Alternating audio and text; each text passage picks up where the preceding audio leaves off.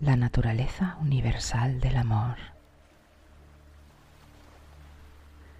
En el sentido universal, el amor es el divino poder de atracción presente en la creación que armoniza, vincula y une. Su opuesto es la fuerza de repulsión, que es la energía cósmica centrífuga que materializa la creación desde la conciencia cósmica de Dios. La repulsión mantiene todas las formas en su estado manifestado por medio de Maya, el poder del engaño que divide, diferencia y desarmoniza. La fuerza de atracción del amor contrarresta la repulsión cósmica para armonizar toda la creación y en última instancia hacerla retornar a Dios. Aquellos que viven en sintonía con la fuerza de atracción del amor logran la armonía con la naturaleza y sus semejantes y son atraídos hacia la dichosa reunión con Dios.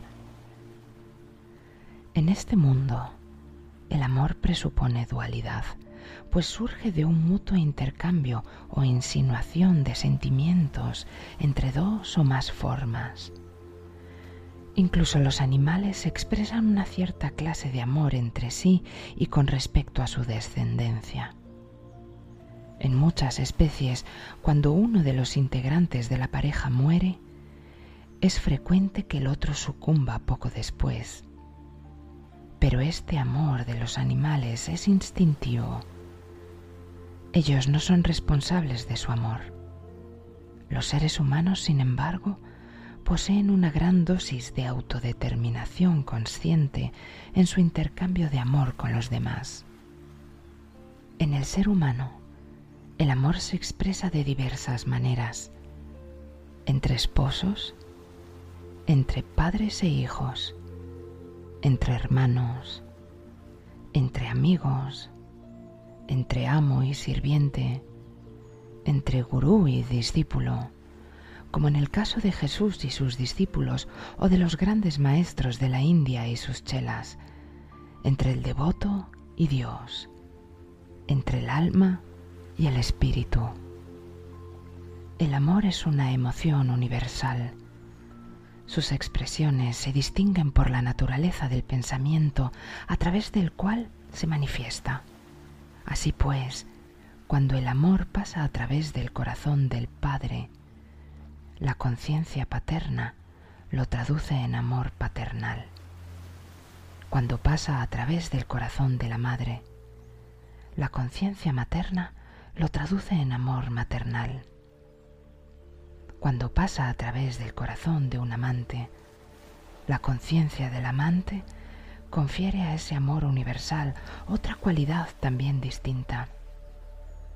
No es el instrumento físico, sino la conciencia a través del cual el amor se manifiesta, lo que determina la cualidad característica del amor expresado. Así, por ejemplo, un padre puede expresar amor maternal, una madre puede expresar el amor que se da entre amigos o un amante puede expresar amor divino.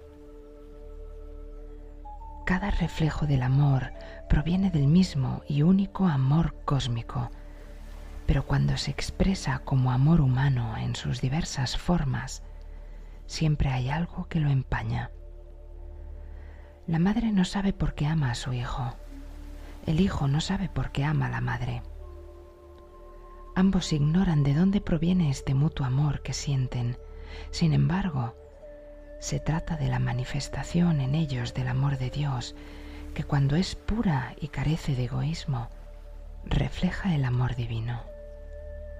Así, al investigar el amor humano, podemos aprender algo sobre el amor divino ya que el amor humano contiene atisbos de ese amor de Dios.